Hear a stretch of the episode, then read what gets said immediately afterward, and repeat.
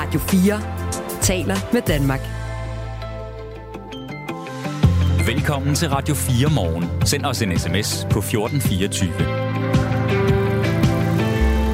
En 30-årig øh, læge er lige nu hovedperson i en opsigtsvækkende retssag, der kan ende med at koste både ham en fængselsstraf og måske også fremtiden som læge.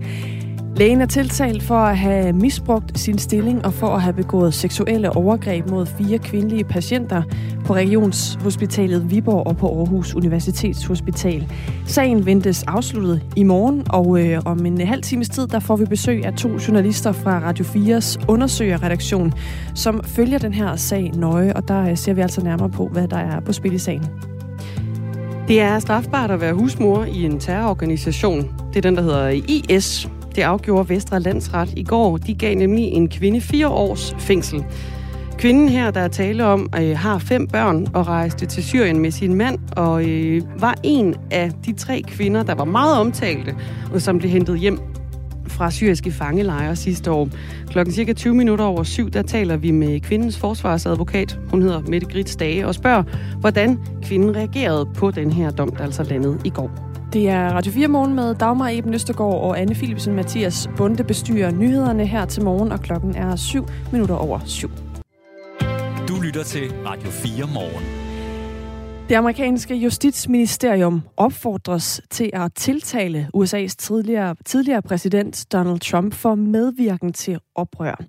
Det handler om øh, omstændighederne ved stormen på USA's kongres 6. januar sidste år, de omstændigheder har et udvalg i repræsentanternes hus undersøgt, og det er et enigt udvalg, der nu står bag den her anbefaling om at tiltale Trump for blandt andet sammensværgelse og for at medvirke til et oprør mod statens institutioner. Og vi skal se nærmere på det nu sammen med dig, Mirko Reimer Elster. Godmorgen. Godmorgen. USA-analytiker og vært på Radio 4's Tysklands magasin Genau. Det er første gang, at et udvalg i repræsentanternes hus anbefaler en straffesag mod en tidligere præsident. Hvor vildt er det? Jamen, selve det faktum er selvfølgelig historisk og, og vildt. Øh, I forhold til den konkrete sag, er det ikke så sådan synderligt overraskende, at, at udvalget endte der. Altså, de har været i gang i halvandet år, der har været øh, et, et dusin, altså tv-transmitterede høringer, hvor det har været meget tydeligt, at deres fokus er på Trump, og at de er af den overbevisning, at han uh, har gjort sig strafbar, som man kan sige, i forhold til, jamen, hvor vildt er det? Det er vildt i et historisk perspektiv. I et mere nutidigt perspektiv, så svarer det til at blive overrasket over at få sokker i julegave, tænker jeg. Ja, det er, det er nok mange, der kender. Det er ikke en stor overraskelse. Øhm, flere tusind Trump-tilhængere stormede øh, kongressen den 6. januar sidste år. Kongressen var samlet for at bekræfte, at demokraten Joe Biden havde vundet præ- præsidentvalget, og under øh, den her storm på kongressen, der var der fire personer, der mistede livet. Trump hævdede, at valgresultatet var fusk, og at han var den retmæssige folkevalgte præsident. Og inden hans tilhængere angreb kongressen, der havde Trump bedt dem om at kæmpe som bare fanden, og han lovede dem også, at han ville slutte sig til dem foran kongressen. Så det er jo øh, noget af det, som øh, man har set på i det her udvalg i repræsentanternes hus. Men samtidig med den her indstilling til øh, det amerikanske justitsministerium, så er det jo også sådan, at der faktisk er ikke noget, der, der tvinger justitsministeriet til at følge udvalgets anbefaling om at indlede en straffesag mod, mod Trump. Hvor sandsynligt er det, at Donald Trump ender med at blive tiltalt i den her sag? Jamen, det er det gode og det store spørgsmål, og også det, der er sværest at besvare. Fordi som du helt rigtigt er inde på, så har skriften jo stået på væggen i forhold til, at udvalget vil komme af den anbefaling. Men det er et politisk udvalg i den amerikanske kongres, der ikke har nogen form for myndighed, og Justitsministeriet er lige præcis ikke tvunget til at tage den sag op, og i øvrigt har Justitsministeriet jo selv været i gang med sin egen øh, efterforskning, som så blandt andet bygger på komiteets bevismateriale. Men det er til syvende og sidst jo ikke kun en juridisk beslutning i USA. For det første, fordi justitsministeren i USA jo er politisk nomineret af den siddende præsident, og i det her tilfælde godkendt i kongressen øh, primært af demokraterne. Øh, det er også derfor, at justitsministeren allerede har erklæret sig inhabil i nogle af de her dele, der skal undersøges, hvorvidt der skal rejses tiltale mod Trump, og har øh, fundet en såkaldt særlig anklager og uanset hvordan man vender og drejer det, så er det selvfølgelig en sag om jura, men den handler jo også i høj grad om politik. især fordi Trump jo ligesom har annonceret, at han er præsidentkandidat i 2024. Så det her er jo ikke kun en sag mod en forhenværende præsident, der øh, er politisk fortid. Det er i høj grad jo også en sag om en mand, der måske er den politiske fremtid i USA, og øh, behøver jo ikke at gentage det slidte klichéer, hvor polariseret og splittet det amerikanske samfund er. Så man kan jo forestille sig, hvor monumental og kæmpestor og svær en øh, beslutning det bliver for det amerikanske justitsministerium, og hvorvidt man skal rejse den her sag eller ej. Og i virkeligheden i forlængelse af det, så er det jo sådan, at udvalget i repræsentanternes hus består af øh, syv demokrater og to republikanere, som jo altså er dem, der står bag den her anbefaling om at indlede en straffesag. Hvad siger det om sagens alvor, at øh, der jo så er to af Trumps egne partifælder, der går ind her og faktisk råder til en straffesag mod ham? Jamen, deres fortolkning er jo, at de siger, ja, det her er aldrig sket før, men det er fordi Donald Trump er uden for nummer. Det siger en af republikanerne, Liz Cheney, jo også i går. Hun siger, jamen, det her er ikke kun et udvalg, der undersøger, hvad der skete den 6. januar 2021. Det er udvalgets klare opfattelse, at Donald Trump er en fortsat trussel mod det amerikanske demokrati. Derfor skal han straffes juridisk, både for at sende et signal til alle andre, at det faktisk har konsekvenser, og også for ligesom øh, i et vist omfang at bremse ham politisk. Men der er vi jo tilbage til, at der er en meget stor forskel mellem, om du sidder i et politisk udvalg, hvor du ikke har nogen juridisk myndighed, og i bund og grund har lavet et meget grundigt politisk anklageskrift, som man nu er færdig med i 6. januar-komiteen, og hvorvidt du så som jurist mener, at du kan rejse en sag mod en tidligere præsident. Fordi det store spørgsmål her er jo, du har jo også lidt været inde på det i forhold til opløbet, der er jo ikke særlig mange, der vil sætte øh, spørgsmålstegn ved, at det Trump gjorde op til 6. januar stormløbet, og det han gjorde under og efter, er uden for nummer, at det er dybt problematisk, at han svigtede sit ansvar. Men det er jo en analyse. Skal det også have juridiske konsekvenser? Og i så fald efter hvad for en paragraf? Hvad skal han dømmes for? Hvad er strafferammen? Og så videre, og så videre. Altså, det er jo groft sagt ikke forbudt at være dårlig til sit arbejde. Spørgsmålet er, om det også skal være, have juridiske konsekvenser, og det er lige præcis de spørgsmål, som Justitsministeriet øh, skal afveje her. Og der er komiteens hvad kan man sige, budskab jo mere af symbolsk karakter, og mere noget, der ligesom også kommer til at gå ned i historiebøgerne, som ligesom en manifestation af, hvor alvorligt man mener, det her har været. Det er også et spørgsmål, som en af vores lyttere sidder med, som øh, har skrevet meget kortfattet Trump-fængsel, spørgsmålstegn. Ved man, øh, Mirko Reimer Elster, hvad straframmen er, hvis den her sag den ender med at blive indledt, altså den her straffesag? Nej, altså det er, det, er, det er for svært at sige. Så mit, mit korte svar er, Trump-fængsel er måske, øh, og så fun fact, man kan altså godt blive præsident, selvom man sidder i fængsel. Der er ikke, der er ikke noget i den amerikanske forfatning, der forbyder et så Trump kan i teorien både ind i fængsel og, og samtidig vinde et valg i 2024. Det er som sådan ikke udelukket, øh, og men øh, jeg tror, at den øh, driftsikre analyse er, at det bliver lidt sværere at blive valgt som præsident, så frem man øh, samtidig skulle afzone en fængselsstraf. Hvordan har øh, Trumps vælgere reageret på det her, altså den her nyhed om, at øh, udvalget i repræsentanternes hus mener, at man skal indlede en straffesag mod ham? Jamen, det giver mest mening i forhold til det at kigge på sådan det lidt længere perspektiv, fordi udvalget jo også har været i gang i cirka halvandet år. Og det vi kan se i forhold til Trumps egen opbakning, særligt blandt republikanske vælgere, er, at den er faktisk ikke gået særlig meget tilbage i løbet af det halvandet år. Og det kan man jo godt sidde og tænke herhjemme i Danmark og tænke, okay, der har været høring efter høring, og det ene er kommet frem, og så gjorde han for lidt og svigtede sit ansvar. Og der er også nogle af hans egne partifælder, der sidder i den komité, som kommer med øh, stærke anklager mod ham. Men blandt republikanske vælgere har det ikke flyttet sindssygt meget i forhold til Trumps egen opbakning. Spørgsmålet er selvfølgelig, og der går bare lang tid, når de republikanske vælgere i begyndelsen af 2024 skal beslutte sig for, hvem der skal være partiets præsidentkandidat. Hvor meget spiller alt det her så ind? Altså spiller det ind i en fortælling om, at, at Trump har for mange lige i lasten. Han er, øh, der er simpelthen han er blevet for beskadiget som, som kandidat. Det er for stor en risiko at, at nominere ham igen.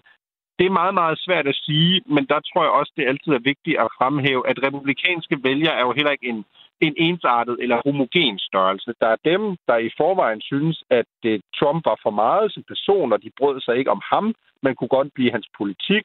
Der er dem, der mener, at det her er det seneste forsøg på at få Trump ned med nakken, efter man havde Ruslands undersøgelserne, efter man havde rigsretten, øh, af to omgang mod ham, som mere ser det som en heksejagt.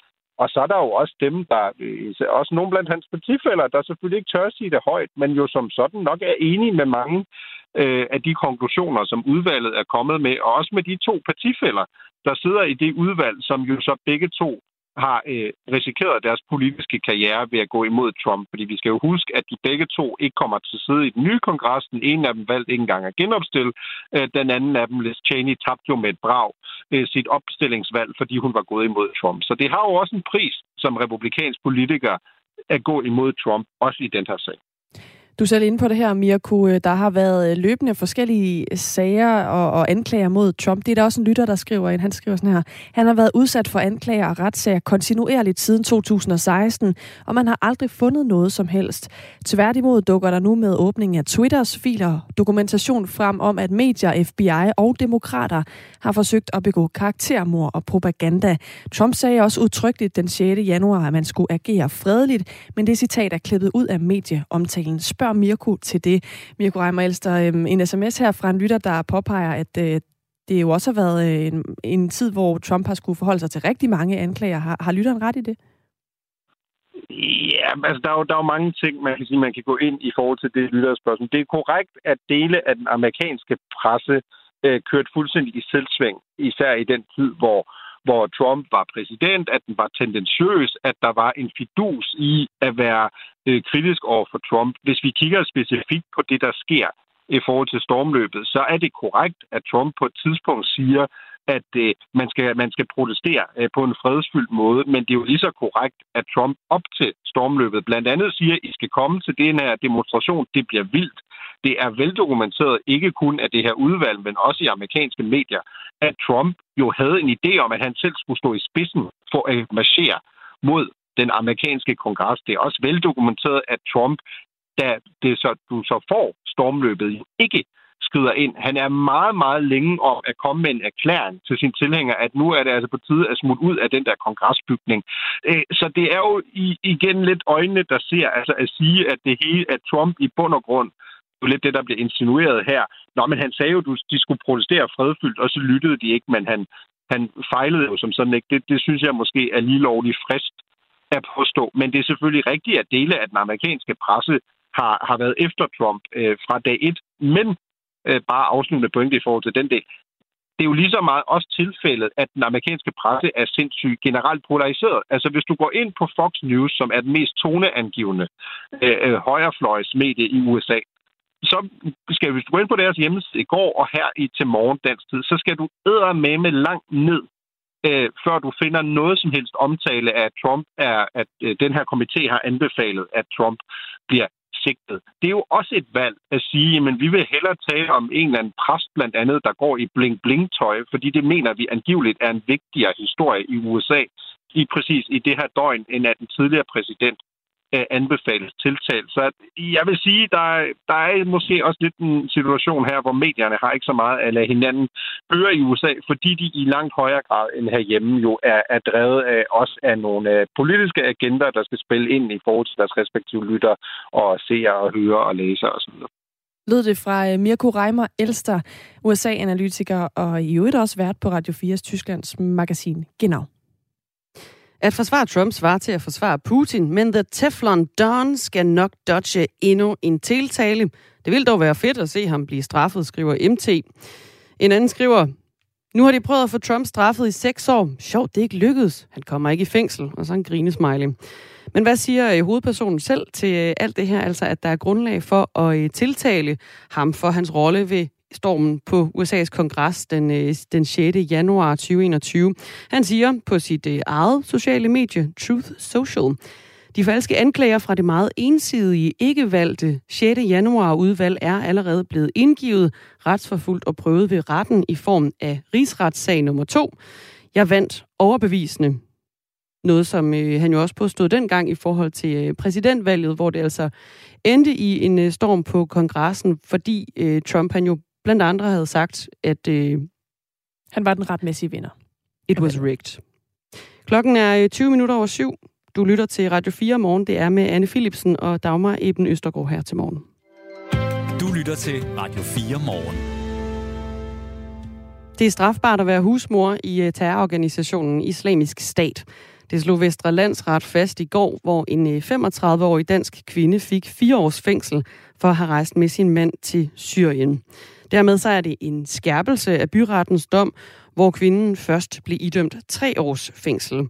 Og kvinden her, hun er en af de i alt tre, som øh, de danske myndigheder sidste år hentede hjem fra fangelejre i Syrien, en sag, som var meget omtalt. Og nu er hun altså den første af de tre, som er blevet dømt. Mette Grits Stage er forsvarsadvokat for den øh, 35-årige kvinde. Godmorgen. Godmorgen. Hun fik fire års fængsel, men øh, i byretten der fik hun kun tre. Hvorfor blev dommen skærpet i går? Det gjorde den jo blandt andet fordi, eller først og fremmest fordi, at landsretten ikke fandt grundlag for at fradrage den tid, hun havde siddet var til, eller hun havde siddet frihedsberøvet nede i al i Syrien. Det er også således, at da hun øh, langt om længe efter fire år kom ud af Syrien, så blev hun og hendes familie taget til fange af de kurdiske styrker, og så har hun og børnene opholdt sig i tre år i den her lejr, inden hun blev hentet hjem til Danmark. Og der kom jeg i byretten igennem med et synspunkt om, at den tid, hun havde siddet frihedsberøvet dernede, fordi det, det var jo reelt en form for fængsel. Hun kunne ikke forlade den her lejr, som det passede hende. At den på en eller anden måde skulle, i et eller andet øh, ikke nærmere defineret omfang, skulle modregnes i, øh, i den straf, hun skulle have herhjemme. Men det synspunkt faldt Vesterlandsret altså ikke for i går. Ja, hvad var argumentet for, at man ikke øh, købte det argument, som blev købt i byretten? Jamen det var egentlig, at, at hvis man ser sådan helt strikt på bestemmelsen i straffelovens paragraf 86 stykke 5, hvor der er mulighed for det her med, at man kan få strafafkortning i den danske dom, hvis man har siddet fængslet i, i udlandet, så kræver bestemmelsen, at, at det, det skal være, grunden til, at man sidder fængslet i udlandet, det skal være på grund af den samme sag, altså på grund af den i Danmark baserende sag. Og det var det jo reelt ikke her. Altså det var ikke sådan, at de øh, kurdiske styrker havde tilbageholdt hende, fordi der var en sag mod hende i Danmark. Det var der jo sådan set slet ikke på det tidspunkt, hvor hun blev frihedsberøvet nede i, øh, i Syrien af kurderne. Men mit synspunkt, det var, at, at, at reelt så var det jo same same, ikke? fordi der var ikke nogen tvivl om, at kurderne havde taget hende og en masse andre kvinder til fange, fordi de havde opholdt sig i kalifatet, fordi de der havde fungeret som husmødre. Og det var også i virkeligheden det, vi vil straffe hende for her hjemme i Danmark. Øh, så, så derfor mente jeg også, at man kunne bruge princippet i den pågældende paragraf i straffeloven. Men, øh, men det mente landsdommerne jo altså desværre ikke. Hun er altså øh, dømt for at øh, støtte øh, islamisk stat ved at være rejst øh, til Syrien og også øh, leve dernede. Som, øh, hun har fungeret som, øh, som jo husmor. Øh, hvordan reagerede kvinden, da hun fik dommen?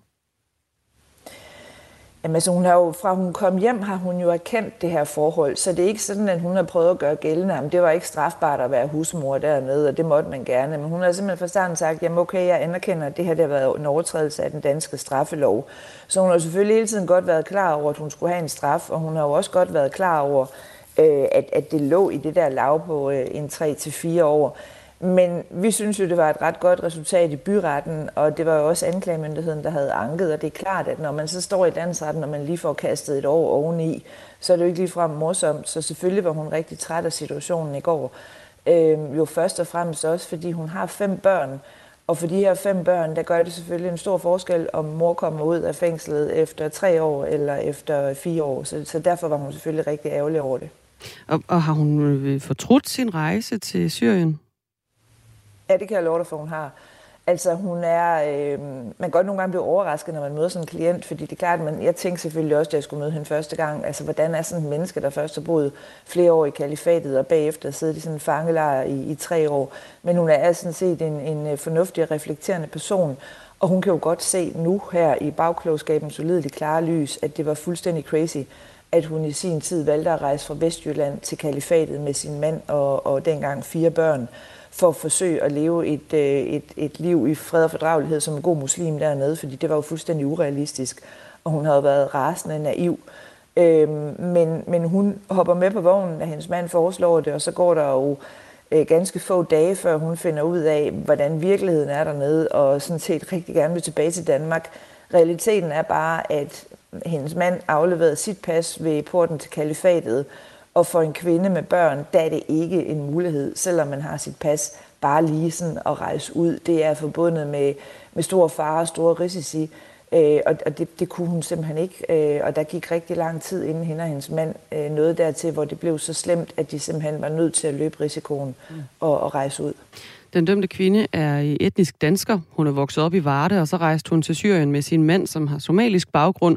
Og de har øh, til sammen fem børn. Øh, de børn, hvordan har de det i dag med et gritsdame? Jamen, altså, nu vil jeg ikke sådan komme ind i detaljer på, hvordan det går med børnene, men bare overordnet sige, at heldigvis så har mine klienter og børnene et rigtig godt netværk her i Danmark. Et netværk, der støtter op om dem, og som også øh, tager sig af børnene, mens min klient hun, øh, er indisponibel. Så børnene har det efter omstændighederne godt, og har også øh, kontakt med deres mor i det omfang, det nu er muligt, når man er, er varetægtsfængslet.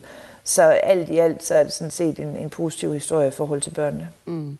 De to andre kvinder, det er hende, vi taler om her, den 35-årige, som i går fik fire års fængsel for at rejse til Syrien og øh, støtte IS. Øh, hun er jo den første, der får en dom af de her i alt tre kvinder, som blev hentet hjem fra syriske fangelejre.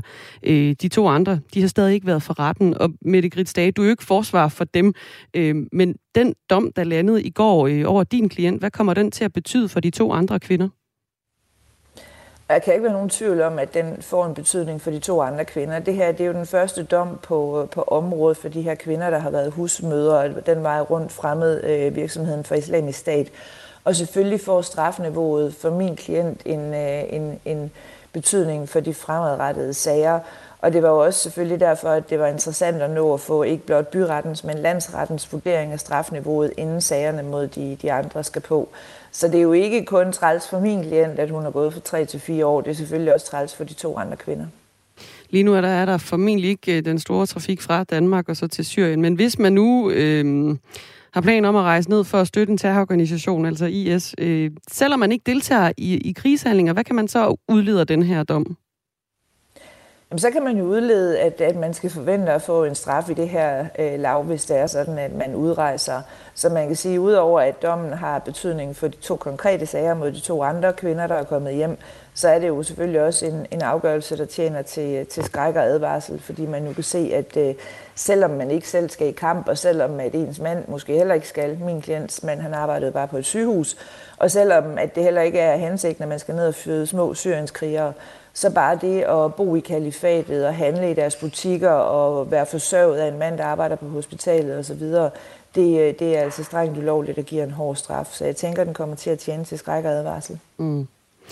Øhm, bum, bum, bum. Jeg ser, der er, der er kommet en sms her, øh, jeg lige sender afsted mod dig, Mette Grits Dage. Det er en, der spørger, det er, underskriver vedkommende sig som, hvordan har IS-kvinden råd til en stjerneadvokat? Hvem betaler?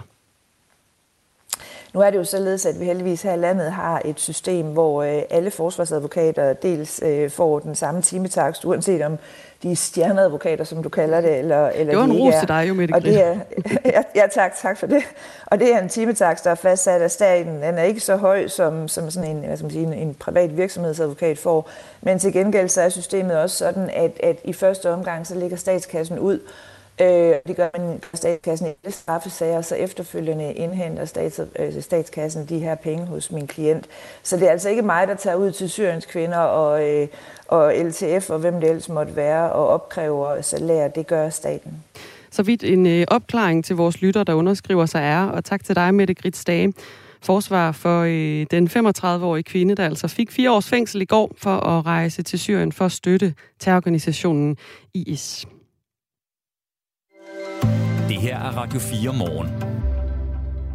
De øh, tre regeringspartier de gik til valg på at få flere penge til sundhedsvæsenet.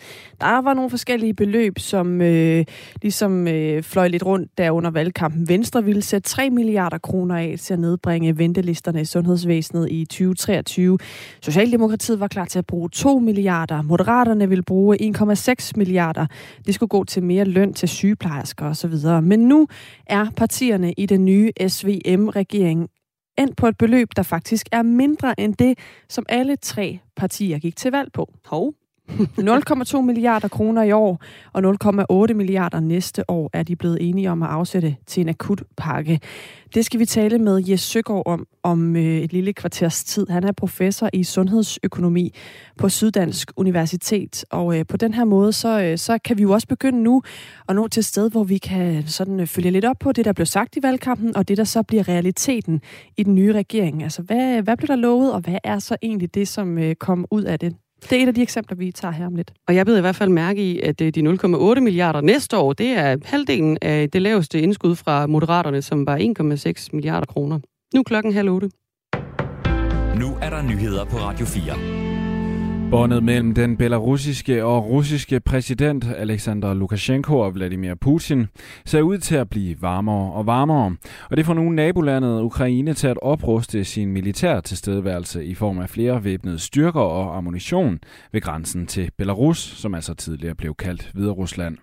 Der er nemlig frygt for, at Rusland planlægger et angreb af den vej. Det fortæller Ukraines viceindrigsminister Yevgenin til det britiske medie BBC. Vladimir Putin har i så samme omgang beordret en styrkelse af Ruslands grænser og varsler fælles militærøvelser med Belarus. Alexander Lukashenko og Vladimir Putin de mødtes i går, hvor den russiske præsident afviste at være med til at overtage Belarus. Interessen og engagementet i politik og politisk arbejde blandt unge er stigende. Det viser en undersøgelse lavet af det Nationale Forsknings- og Analysecenter for Velfærd, kaldet VIVE. Sidste år der engagerede 19 procent af de unge sig i politisk arbejde i ungdomspartier, foreninger og bevægelser. I 2017 der var det tal kun 10 procent. Maj Heide Ottosen, der er seniorforsker hos VIVE, er overrasket over det stigende antal unge, som altså engagerer sig politisk. Men hun peger også på nogle af årsagerne til stigningen. Årsagen er, at der jo har været meget fokus her inden for de senere år, dels på øh, altså klima- og miljøproblemer, klimaproblemerne især, og øh, dels på øh, altså hele de problematikker, der udspringer af MeToo. Christine Ravn Lund, der er forkvinde i Dansk Ungdoms Fællesråd, og hun genkender tendensen, men hun peger også på andre emner, der har aktiveret ungdommen. Vi kan også se, at øh, unges mistrivsel øh, er steget rigtig meget i de emner, som er, er vigtige, og at hver anden ung mistrives, og der er også det her med, at unge ikke kan komme ind på boligmarkedet. Øh, så der, jeg synes, der er mange ting. Fortalte Christine Ravn Lund, forkvinde i Dansk Ungdoms Fællesråd. Sverige har i år sat en ny blodig rekord for skuddrab. Forløbig der er 60 mennesker blevet skudt og dræbt, og det sættes især i forbindelse med bandeopgør. Til sammenligning så er der i Danmark indtil videre 8 skuddrabte i år. Dermed der overgås rekorden fra sidste år, hvor tallet altså lød på 45 skuddrabte. Det var samtidig en europæisk rekord, og alt tyder nu altså på, at Sverige igen sætter europæisk rekord i år, det skriver Ritzau. Den tidligere filmproducer Harvey Weinstein er ved en retssag i Los Angeles blevet fundet skyldig i voldtægt. Harvey Weinstein blev for fem år siden ansigtet på MeToo-bevægelsen, da en række kvinder i filmbranchen anklagede ham for overgreb. Han blev i 2020 idømt 23 års fængsel ved en domstol i delstaten New York. Her blev han kendt skyldig i voldtægt og overgreb. Ved sagen i Los Angeles, der stod Harvey Weinstein over for anklager om syv tilfælde af voldtægt og overgreb fra fire forskellige kvinder. Der kunne dog kun findes dom i en af sagerne, og to af sagerne er blevet erklæret for at være en ugyldig retssag, fordi nævning af tinget ikke kunne blive enige. Dermed så kan der komme en ny retssag i de to sager. Designet på de nye pengesedler i Storbritannien med kong Charles' portræt er blevet afsløret. Den engelske centralbank Bank of England har natten til i dag udsendt de første billeder af 5, 10, 20 og 50 pund sedlerne, som altså får den nye konges ansigt. Pengesedlerne de planlægges at blive indført i det britiske pengecirkulation i midten af 2024, det skriver Sky News. Efter dronning Elisabeths død, der bliver kong Charles blot den anden monark i britisk historie, som altså får sit ansigt pengesedlerne. Det er gråt derude, og det fortsætter. Det bliver skyet med regn af og til. Temperaturen mellem 5 og 9 grader. Og så kommer der en jævn til frisk vind fra syd og sydvest. Du lytter til Radio 4 morgen. Husk, du kan skrive en sms til os på 1424. Klokken er 26 minutter i 8. Godmorgen. En 30-årig læge er lige nu hovedpersonen i en opsigtsvækkende retssag, som kan ende med både at koste ham en fængselsstraf og måske hans fremtid som læge. Lægen er tiltalt for at have misbrugt sin stilling og for at have begået seksuelle overgreb mod fire kvindelige patienter på Regionshospitalet Viborg og på Aarhus Universitetshospital. Og derfor så skal jeg også lige sige, at der nu kan komme nogle lidt grafiske beskrivelser. For det er en sag, der blandt andet handler om, hvordan de kvindelige patienter ifølge anklagemyndigheden har været udsat for overgreb i form af berøringer på deres bryster. Lægen er også tiltalt for at have forgrebet sig på to af kvinderne ved at have ført sine fingre ind i dem vaginalt. Selv har øh, lægen erklæret sig uskyldig i alle anklagerne, men han erkender, at han har været behandlende læge for de fire patienter. Det er en sag, som fortsætter i dag, og som efter planen bliver afgjort i morgen. Jeg, Snørgaard Alstrøm og Tobias Hansen Bøtgaard, godmorgen. Godmorgen. Godmorgen. Journalister her på Radio 4, 4 og øh, følger den her sag i retten. Tobias, hvad er det egentlig, der er kommet frem indtil videre? Jamen, vi har allerede hørt fra en del af de centrale vidner i sagen, heriblandt fra lægen selv, og vi har også hørt fra nogle af hans tidligere kolleger, der har fortalt om, hvordan de har oplevet ham. Og øh, så har vi hørt fra tre af de kvindelige patienter, som ifølge anklagemyndigheden er blevet udsat for øh, de her seksuelle overgreb. Og deres forklaring har blandt andet afsløret et, øh, et af de springende punkter i sagen. For lægen selv har nemlig forklaret, at øh, der har været en god grund til, at han har rørt de her kvinder på brysterne, og at han har lavet vaginale undersøgelser og en rektal undersøgelse. Øh, Øhm, selvom at de øh, for eksempel har været indlagt med influenza eller et ødelagt knæ, og øh, ifølge lægen selv, så øh, har det handlet om, at han som en, en øh, ung og relativt øh, uprøvet læge øh, bare gerne vil være grundig. Og øh, derfor har han også nogle gange lavet det, som han selv kalder en øh, top-til-to-undersøgelse. Simpelthen en undersøgelse, hvor han har gennemgået det meste af patientens krop. Men øh, det mener anklagemyndigheden øh, altså slet ikke hænger sammen. Og hvorfor er det, at anklagemyndigheden ikke mener, at det, øh, at det hænger sammen? Jamen, lægen siger jo selv, at han har lavet de her top-til-to-undersøgelser, fordi han gerne vil være grundig, og han øh, gerne vil lave en allergi, en, øh, en grundig behandling og en rigtig behandling til de her patienter. Og det har så vist sig øh, efterfølgende, at han øh, slet ikke har skrevet om de her undersøgelser i øh, patienternes journaler. Øh, der står for eksempel ikke i deres papirer, at han angiveligt har tjekket dem for øh, brystkræft øh, eller lignende. Og øh, jeg har faktisk interviewet en af de læger, der har vidnet sagen. Det er øh, Anna Storby, og øh, hun er privatpraktiserende læge, og er også læge for en af de kvinder, som anklagemyndigheden øh, mener er blevet udsat for et overgreb. Øh, og Anna Storby, hun fortæller til os, at hun blev kontaktet af sin patient helt tilbage i, øh, i januar, altså før sagen overhovedet startede. Og øh, allerede dengang, der øh, undrede hun sig over, at hendes patient angiveligt blev undersøgt vaginalt og på brysterne, øh, selvom at øh, patienten var på sygehuset, fordi hun havde slået sit knæ og sin ankel. Øhm, men de her ting står altså slet ikke i øh, patientens journal. Og vi har et klip fra interviewet, som vi lige kan høre her med øh, Anna Storby, som altså er privatpraktiserende læge, og øh, normalt er en af de her kvindelige øh, patienters læge. Der står kun beskrevet i forhold til hendes knæ. Øh, så der står ikke beskrevet, at øh, han har undersøgt hendes øh, bryst, eller øh, undersøgt hende vaginal for, for indre blødninger, for eksempel. Det står der ingenting om. Og det, det vil man normalvis altså, skrive i sådan et journalnotat, fordi vi har jo journalføringspligt. Jeg Snørgaard Alstrøm, du har i retten blandt andet holdt øje med, hvordan den tiltalte så har, har reageret. Vi hører i klippet her, at et af vidnerne i sagen undrer sig over den tiltaltes faglighed, og det er jo nogle meget alvorlige anklager, han er tiltalt for, som også kan koste ham en fængselsstraf. Hvordan har han selv reageret i retten? Jamen altså, han kommer ind og er meget velforberedt. Han kommer ind med sådan et stort ringbind under armen, og han har jo siddet varetægtsfængslet i ni måneder, og han har selv sagt i retten, at den tid har han brugt på at sætte sig rigtig godt ind i sagen. Og det har faktisk også gjort, at sagen har trukket lidt i langdrag, fordi at han har en tendens til sådan at foregribe anklagerens, øh, hvor vil anklageren hen, tror han. Så han ligesom siger, jeg går ud fra, at forrettet havde den her denne oplevelse, fordi sådan og sådan hvor han så bliver stoppet af anklageren flere omgange, øh, begge dage i sidste uge, øh, og får at vide, prøv at høre, jeg skal vide, hvordan du oplevede situationen. Det er derfor, vi er her. Det er for, at du skal ligesom give din vidneforklaring. Øh, så derfor så er det trykket ud en gang imellem. Øh, og øh, så øh, har han også, altså jeg vil faktisk sige, at han har fremtrådt sådan med stort overskud. Altså han, øh, han virker selvsikker, han har blandt andet også sådan sendt thumbs up og luftkys ud til sine pårørende på vej ud af retten en af dagene. Øh, og så har han også sådan overskud til at grine lidt af tingene en gang imellem. Altså for eksempel så kommer hans øh, en tidligere chef ind som et vidne, øh, og skal fortælle først og fremmest, hvordan var den her læge øh, egentlig fagligt. Jamen han lå på niveau med der, hvor man kunne forvente, at en læge, at den her øh, alder- og uddannelsestrin lå. Men for, øh, cheflægen her fortæller også, at øh, tiltalte stikker ud socialt. Altså han er meget frem i skoene. Øh, så, for, så sidder, når han fortæller det, så sidder tiltalte ligesom og nikker og, og smiler lidt, sådan bekræftende. Jamen, det er jeg. Og så øhm, fortæller cheflægen her også sådan noget med, jamen jeg kommer for eksempel til at sige, at øh, jamen, jeg spiller golf. Og så kommer lægen her, øh, den, den unge læge, øh, dagen efter og siger, nah, hvordan gik du ud på greenen? Og det er han simpelthen ikke vant til, at, øh, at læger, reservelæger, som den her læge er, gør. Og da han fortæller det, så begynder øh, den unge læge simpelthen at, at grine højt.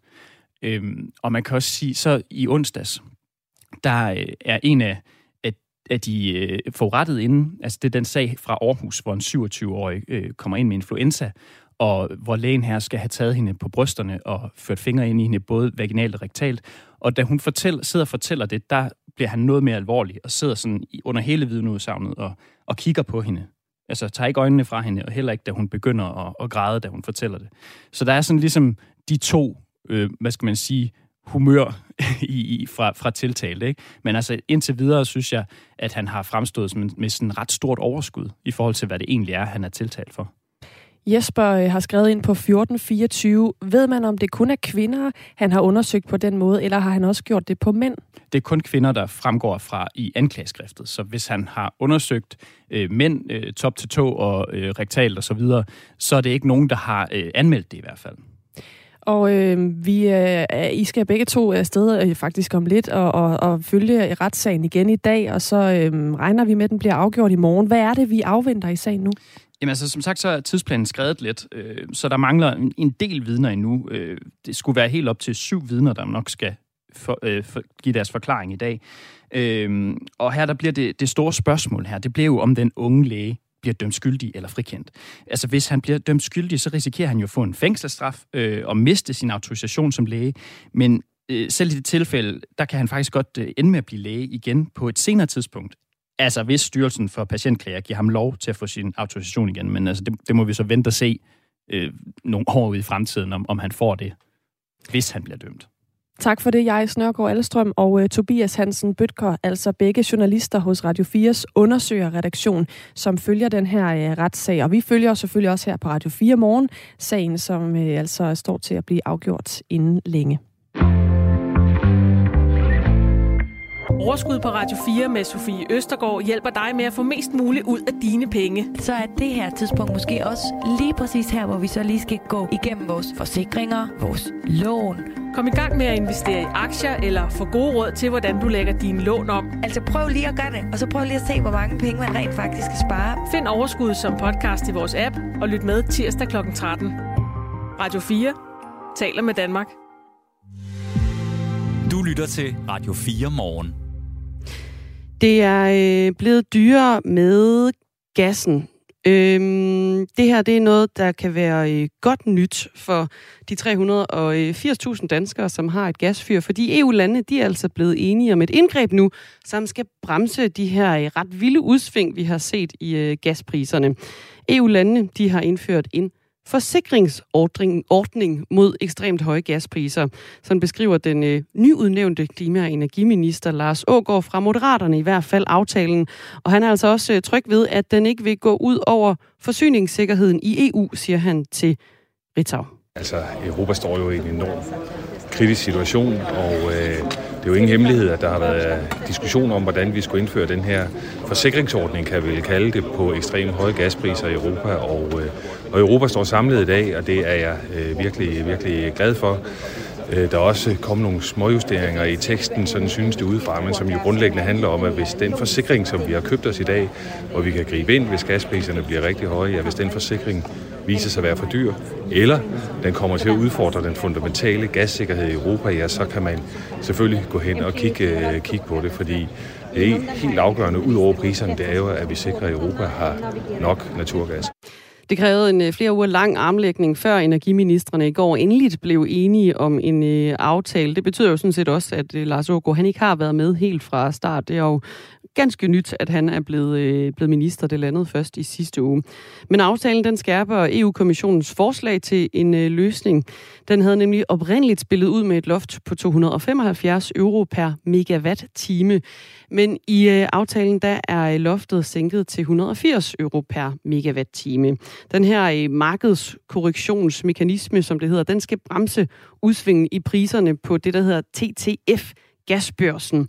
Og øh, mekanismen den bliver udløst, hvis prisen den i en periode på tre dage stiger til de her 180 euro eller mere, som altså er øh, loftet nu, de 180 euro. Samtidig så skal der også være en øh, forskel på mindst 35 euro i forhold til prisen på andre markeder i tre dage. Det sidste, det skal sikre, at øh, mekanismen kun udløses, hvis EU står i en særligt ufordelagtig situation i forhold til øh, resten af verden.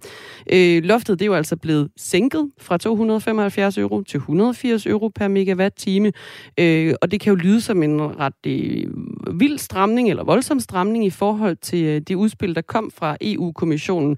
Og Ritzau spurgte altså også øh, energiminister, klima- og energiminister Lars Ågaard, om han er bekymret for, om man er gået for vidt. Nej, jeg synes ikke, at man er gået for vidt. Man har lavet en samlet pakke, øh, og jeg er tilfreds med resultatet. Øh, det er dog fortsat mit håb, at forsikringsordningen aldrig bliver brugt. Altså sådan er det, ligesom vores indbrudsforsikring derhjemme. Vi har den, men vi håber, at den aldrig bliver brugt. Og mit håb er der også, at vi øh, vil se en effekt i gasmarkederne, der gør, at vi ikke kommer op og møder de priser. Så lød det altså fra Lars Ågård, som er klima- og energiminister for Moderaterne. Det her er Radio 4 morgen. De tre regeringspartier, de gik alle sammen til valg på flere penge til sundhedsvæsenet. Venstre, de vil afsætte 3 milliarder kroner til at nedbringe ventelisterne i sundhedsvæsenet næste år, altså 2023. Socialdemokratiet, de vil bruge en milliard mindre, nemlig 2 milliarder kroner. Og Moderaterne, de vil bruge lidt mindre, nemlig 1 milliard 625 millioner øh, på mere løn til sygeplejersker og andre professionsuddannede sundhedsfaglige medarbejdere. Men nu partierne i den her nye SVM-regering alligevel endt på et beløb, som er mindre end det, øh, alle tre partier sådan set gik til valg på. 0,2 milliarder kroner bliver det til i år, og øh, næste år der bliver det til 0,8 milliarder kroner, øh, er partierne blevet enige om at afsætte til en akutpakke. Jes Søgaard er professor i sundhedsøkonomi på Syddansk Universitet og med os nu. Godmorgen. Jes Søgaard, er du med her? Jeg tror, vi har øh, tabt Jes Søgaard på en telefon. Jeg kigger lige ud på vores producer. Katrine, hun Der går øh, ringet. flugt i gang med at ringe til øh, Jes Søgaard igen. Ja. Mens vi venter, så, øh, så kan vi jo lige øh, mellemlande ved at sige, at øh, vi jo stadig har åbent for sms'erne på 1424. Og øh, man kan jo også skrive ind, hvis man nu hører noget her til morgen og tænker, det, det her undrer mig. Det har vi jo faktisk haft flere gode eksempler på her til morgen. Så kan man jo øh, komme ind med sit input på 1424. Ja, og lige nu der sidder vi altså og venter på, vi har en øh, Jes Søgaard med på en telefonlinje, og han er øh, med nu. Godmorgen, Jes Søgaard. Godmorgen. Professor i øh, sundhedsøkonomi på Syddansk Universitet. Nu fik jeg lige ridset alle de her tal op på, hvordan øh, de tre regeringspartier de er gået til valg på at afsætte flere penge til sundhedsvæsenet, end det, der ligger klart i, øh, i regeringsgrundlaget. De vil altså afsætte en akutpakke, 0,2, altså 200 millioner kroner i år, og 800 millioner næste år.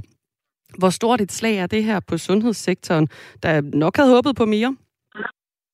Altså, jeg vil ikke sige, at det er et voldsomt slag, fordi der er mange andre gode ting i den her akutplan. Men, øh, men beløbet er mindre end øh, det, øh, de tre partier meldte ud. Altså, Venstre øh, nåede jo to gange 3 milliarder, og nu er det blevet to gange 1 milliard. Øh, Moderaterne lovede 1,7 milliarder bare i, i 2023, og og, øh, og øh, Socialdemokraterne noget tilsvarende. Så, så, så altså smøret bliver tyndt, smør, smøret bliver smurt tyndere ud, kan man sige. Ja. ja. Ja, så hvor, hvor kommer det her til at ramme henne i, øh, i sundhedssektoren? Altså, lad os nu se, fordi det, det er mit indtryk, at hvis man kommer i gang med den her plan og finder ud af, at, at pengene ikke rækker, så vil regeringen være der. Så vil Sofie Løde snakke med finansministeren og økonomiministeren og sige, at der skal simpelthen flere penge til. Så, så, så jeg tror sådan set stadigvæk på planen, men, men det ville have været lettere med en fuldt finansieret plan, det må jeg sige. Øh, på den anden side, hvis planen lykkes, og det er jo, at, at man skal få nogle af sygeplejerskerne og socioassistenterne og jordmøderne tilbage til sygehusene, jamen så kan sygehusene begynde at spare øh, på dyre overarbejdspenge og vikarbyråpenge og så videre, og så vil regionerne selv have noget at, at lægge oveni. Så, så lad os nu se, hvordan det går, men, men øh, det vi have været rart at få en fuldt finansieret øh, akutplan. Du lyder ikke øh, synderligt bekymret her til morgen, Jes Søgaard, med det, der nu altså ligger.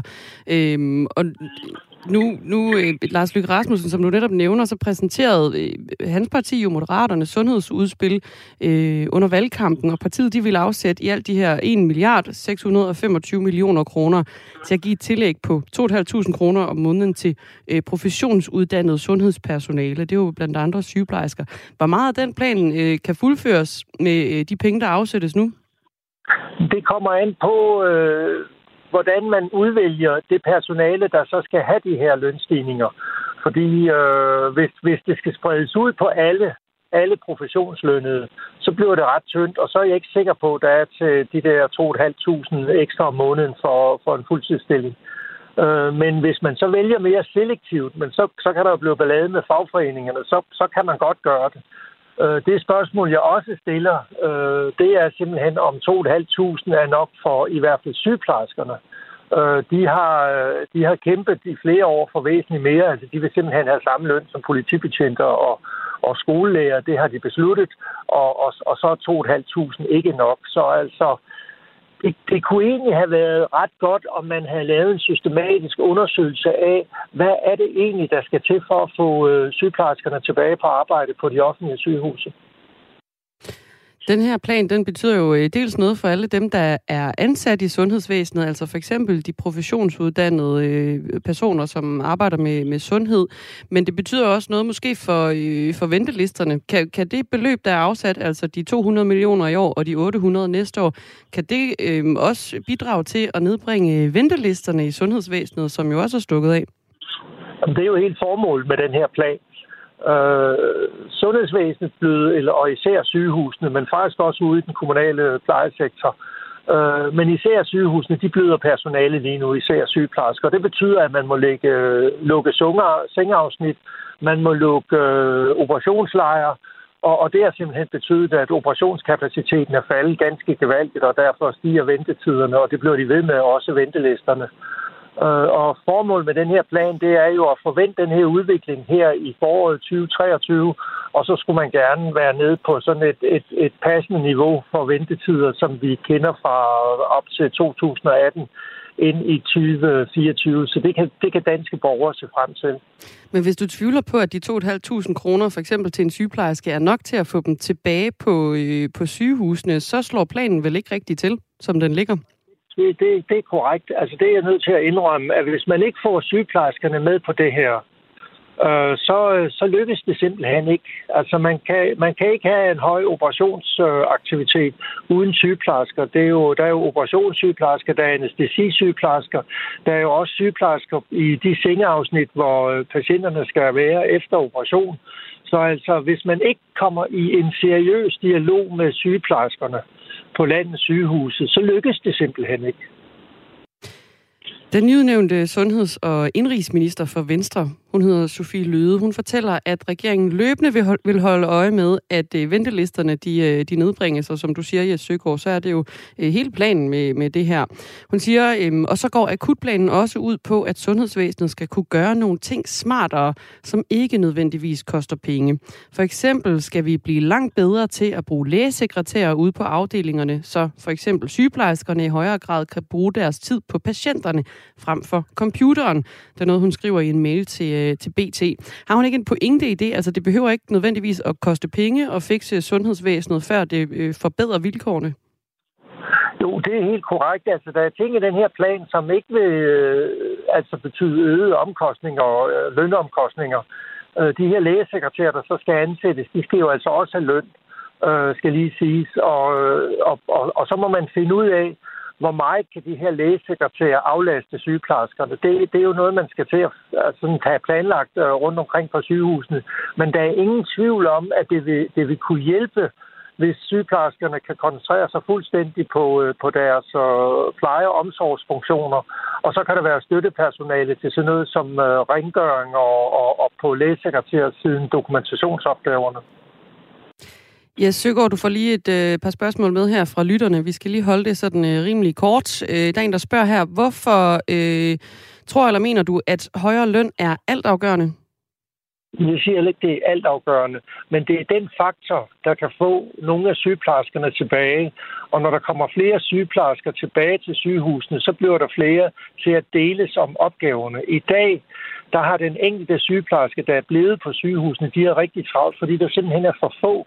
Så hvis du får vendt den udvikling, så øh, bliver arbejdsforholdene også bedre, og så vil der komme endnu flere sygeplejersker tilbage. Så det er simpelthen løn, løn, lønstigningen skal være med til at få sygeplejerskerne tilbage eller op på fuld tid, fordi det er de ikke i dag. Altså, der er virkelig mange, der har forladt enten helt eller næsten faget de sidste 3-4 år, og især her de sidste, de sidste, ja, de sidste 12 måneder. Og det er også øh, måske noget af det, som kommer til at øh, altså, ændre på, at der så bliver bedre arbejdsforhold, fordi der simpelthen er flere til at øh, deles om, øh, om yes. opgaverne. Jeg søger over tak, fordi øh, du var med her til morgen. Ja, velbekomme. Professor i sundhedsøkonomi på Syddansk Universitet. Radio 4 taler med Danmark. Børn mødes oftere og oftere bag en skærm, mens det fysiske samvær bliver mindre. Det viser en ny rapport fra det Nationale Forsknings- og Analysecenter for Velfærd, VIVE. Næsten hver fjerde i alderen 11-19 år er udelukkende sammen med deres venner online, og over halvdelen af drenge i samme aldersgruppe mødes ikke fysisk med deres venner i løbet af ugen. Godmorgen, Andreas Liberoth lektor ved Danmarks Institut for Pædagogik og Uddannelse ved Aarhus Universitet. Er det en øh, god eller en dårlig udvikling, de her tal de afspejler? Det er i hvert fald en, et andet børneliv. Øhm, om det er specielt godt eller dårligt, det er jo en lille smule svært at sige, fordi det er faktisk en bevægelse, der har været i gang længe før online-computerspil begyndte at tage så meget tid. Altså, børn har fået mindre øh, lov til at gå hjem fra skole, selv mindre lov til at bare gå ud og lege og finde nogen at lege med.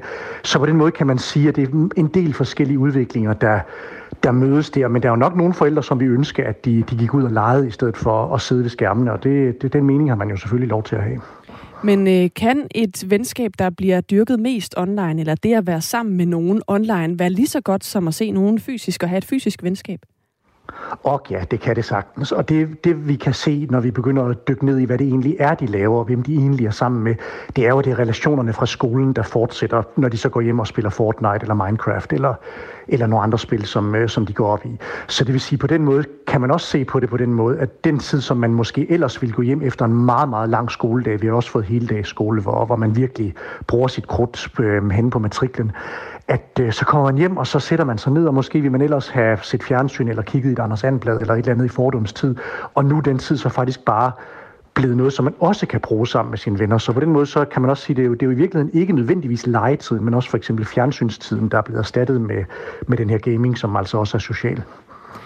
Øh, det der jo er ved at være sammen med hinanden fysisk, det er jo selvfølgelig, at man også sådan, øh, kan man sige, øh, kan være øh, sammen på en anden måde. Altså man kan jo i virkeligheden have en fysisk kontakt, øh, man kan øh, lege sammen fysisk eller lignende. Er, er der en udfordring i det her med, at, øh, at de unge på den måde er sammen på et øh, plan, hvor de jo ikke sådan har en fysisk kontakt? De, øh, de kan måske heller ikke lave de samme ting sammen, som de jo ville kunne, hvis de var sammen øh, ansigt til ansigt. Helt klart. Altså, der er jo kun så mange timer i døgnet, og det, den tid, man bruger på en ting, går jo fra, fra tiden til noget andet. Så noget af det, man kan se, det er, hvis, hvis man kommer op i et usædvanligt højt skærmforbrug, så begynder det også at gå ud over for eksempel den tid, man får rørt sig fysisk. Øh, men, men som der også er andre, der har, der har peget på, så, er, øhm, så går børn jo stadigvæk til fodbold og basket og hvad de ellers laver, så det er ikke nødvendigvis, fordi de ikke kommer til at røre sig, men man kan være opmærksom på, at der er nogle ting, der går tabt, både i den måde, man, man er sammen på, men også det, det tiden går med. Men fordi de allerede har så meget fysisk kontakt og så videre hen i skolen, så er det ikke fordi, de, lad os sige, mister den fysiske, fysiske side af relationen og bliver dårlige til at læse kropssprog eller, eller et eller andet i den retning. Det er mere det, at, øh, at det bliver på nogle andre præmisser, de er sammen. Og det, og det er i hvert fald, om det er godt eller dårligt, det, det er ikke specielt tydeligt i forskningen, men, men anderledes, det er det i hvert fald. Tak, fordi du vil øh, fortælle om den her øh, udvikling, Andreas Liberoth, der altså er altså lektor ved Danmarks Institut for Pædagogik og Uddannelse ved øh, Aarhus Universitet. Hele 45 procent af de danske unge mellem 11 og 19 år er i daglig kontakt med deres venner via de sociale medier eller via computerspil, og næsten hver fjerde, og det er altså både piger og drenge, er udelukkende sammen med deres venner online. Så blandt de øh, 19-årige, der er antallet af unge, der ses, ses hyppigt med, hyppigt hyppigt fysisk med deres venner, vil jeg sige, faldet fra øh, 56 procent i 2009 til 37 procent i 2021, viser de her øh, tal altså fra det Nationale Forsknings- og Analysecenter for Velfærd, VIVE. Det er lidt vildt, at jeg i min barndom havde næsten al min sociale omgangskreds på nettet, og ikke mindst gennem spillet World of Warcraft tilbage i nullerne, skriver Ulrik Ditlef Hunfjord Jørgensen fra uh, Nordfyn. En anden skriver, jo jo, børn alene og kun skærm er nu sundt. Der var ikke fjernsynsstrid, men leg og kreativitet. Er der en anden, der skriver, men skatten var ikke så høj, at forældrene ingen tid havde. Det er kig tilbage i tiden, tror jeg. Ja, det tror jeg også, ja. her. 1424 skal du sende dine sms'er til. Klokken er 8.